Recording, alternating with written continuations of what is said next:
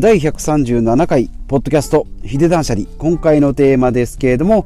ストレスを断捨離して楽に生きる。ということで今回ヒデ断捨離ポッドキャストですね、えー、ストレスの断捨離ということでお話ししていきたいなと思います。で早速結論ですけれどもストレスには、えー、悪いストレスといいストレスがあるので、まあ、自分でコントロール、まあ、いらないストレスは捨てて良質のストレスだけ自分の成長に生かしていきましょうということですね。で、まず悪いストレスなんですけども、例えば残業ですね、仕事の残業とかですね、まあ、えー、そこから伴って、まあ、食事が、えー、不十分だったり、不規則だったり、あとはまあ睡眠の質が悪いとかですね、あとまあパワハラとか、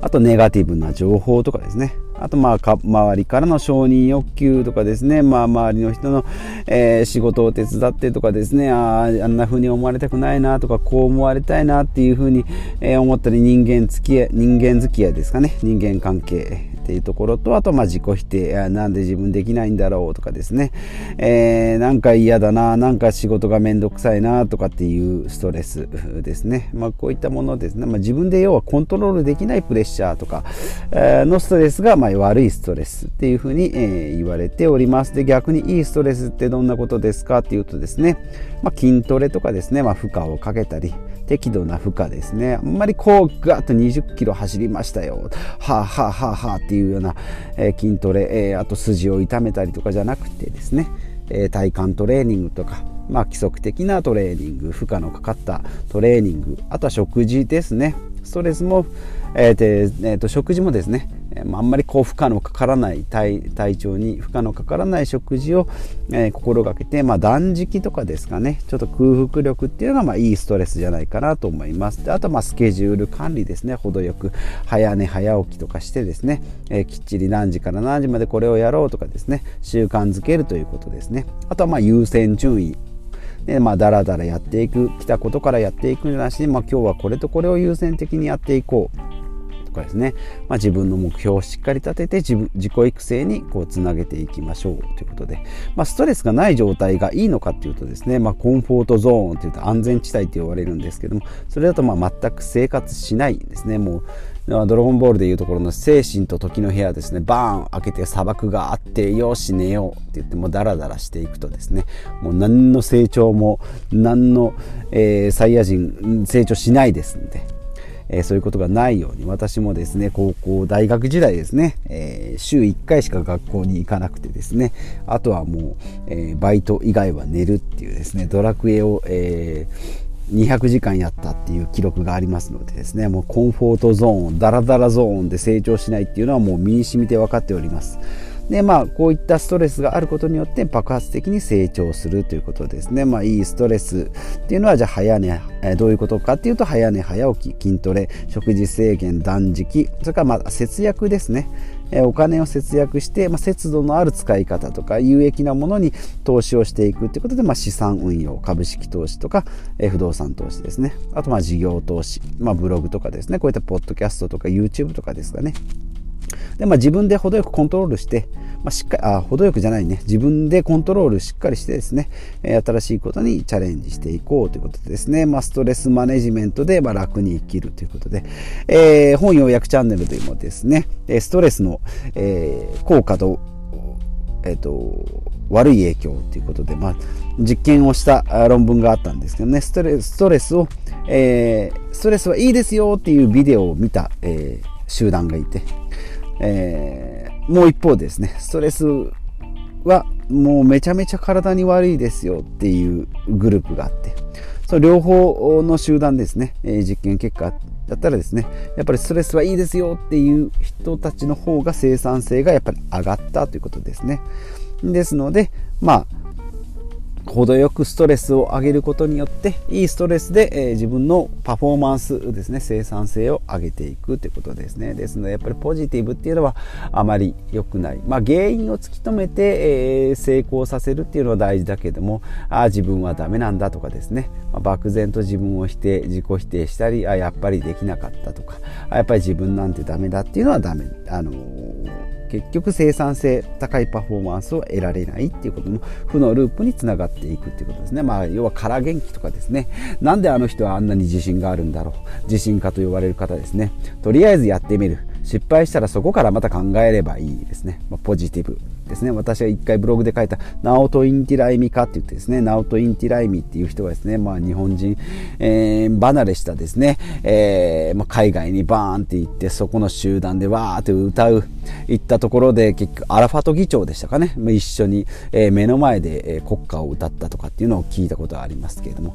でミスチルのサポートメンバーだったりですね、まあ、サッカーがめちゃめちゃうまくてとかってですね。もうなんかポジティブの塊みたいなところなんで私の真逆にいたんですけどれどもやっぱりこういう論文とかの結果を見るとあああいう人が成功してるのにはま意味がある理由があるんだろうなというふうに思うのでまあ私もですねそういった部分を急にですね明日からみんなにハローなんて言えるわけはないんで急には変われないんですけど徐々にですねえー、そういったポジティブのマインドを身につけてい、えー、きたいなと。まあ、それが効果が得られるっていうことを知ったので、まあ、それをですね、え、身につけていきたいなというふうに思っております。あとは、まあ、自分の軸をしっかり持つということですね。まあ、私も今、断捨離とかですね、投資とかですね、えー、まあ、事業投資とかもやってますけども、他の人からですね、まあ、あんまり、あんまり言わないんですね。あのー、こういうのをやるっていうと、まあ、例えば親とかですね、やっぱ反対しますね、不動産投資。え、なんで買ったの？え、騙されるじゃん。絶対売れないじゃん。過疎化進むじゃん。とかですね。まあ、あのー、こんな標準語じゃないですけど、やっぱり否定的に言われますし、まあ、騙されるとかですね。もう絶対失敗するよって言いますよね。それはそうですね。親、そんなことやってないですもんね。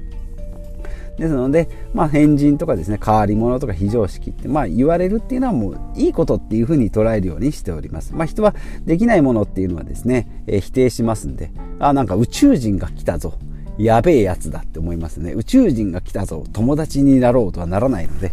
やっぱり、えー、未来のものとかですね、えー、未知のものっていうのは、えー否定的に入るっていうことですね。まあ、今年に入ってですね、まあ、新しいことをいろいろやっていこうということでお話ししておりました。まあ、断捨離でいけばもうもちろん片付けですし、まあ、マインドセット、ミニマリズムということで、えー、まあ、マインドセットは挑戦思考ですね。承認欲求からの解放とかですね。まあ、ミニマリストであれば、えー物からの解放持たない自由フラットな価値観っていうところ。あとは節約ですね。固定費とか、まあ、家とか自動車、えー、保険とかですね、えー、収支と収支と、まあ、えーと、お金の推移を管理することによって日々のですねちょっと50円100円使ったっていうのはあまり気にしないように、え、しております。あとはま行動力ですね、まあ、現状維持バイアス。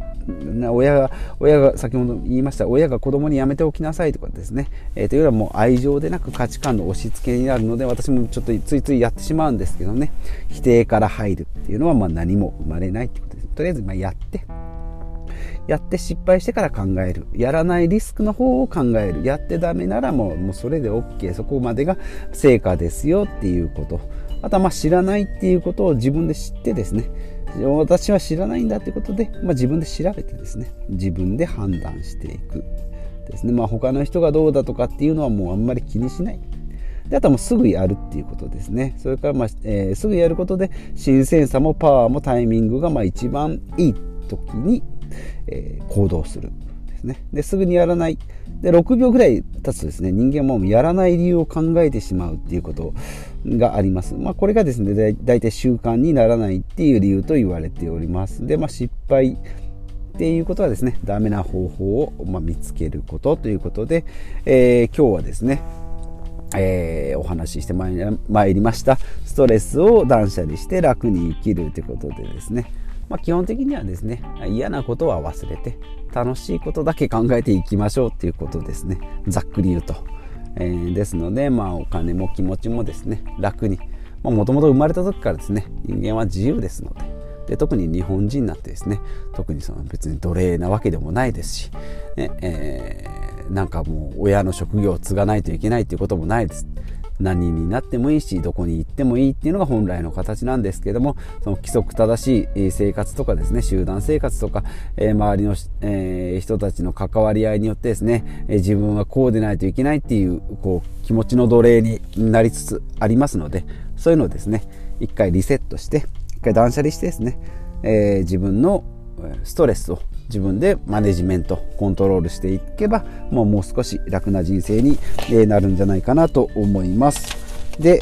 えー、まあそうですね、私今やってることをですね、結構 Excel とかにバーっと打ってまして、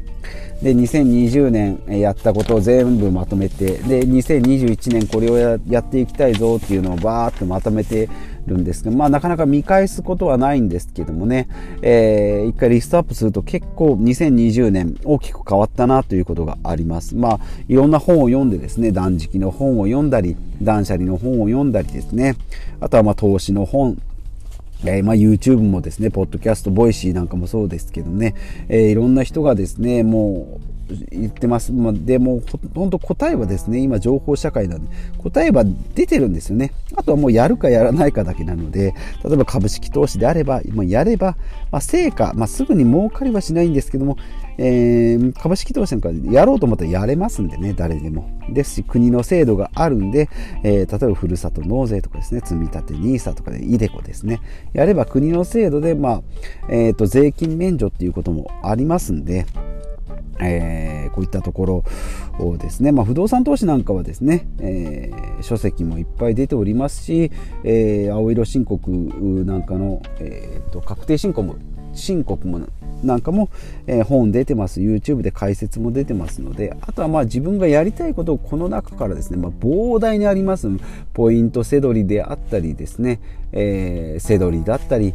あとはまあ物販だったりですね。えー、YouTube それからポッドキャストブログなんかの、えー、ノウハウなんか全部載ってますんで、まあ、良質な情報を自分で見つけてあとは自分でやってみる。そこからですね試行錯誤して、えー、自分のライフスタイルを作り上げていけばこの2020年ですねまだまだ始まったばっかりですし私もですねまだ今から、えこの1年頑張っていこうと思います。2020年ですねコロナで皆さん生活一変したかと思います。私も一変しましてですね、まあ、コロナのおかげっていうとあれなんですけどもコロナでですね生活がガラリと変わったんですね。自分の時間を見つけることができて、え自分の時間ができたことによってですね、え読書によってまたさらに、え自分をこ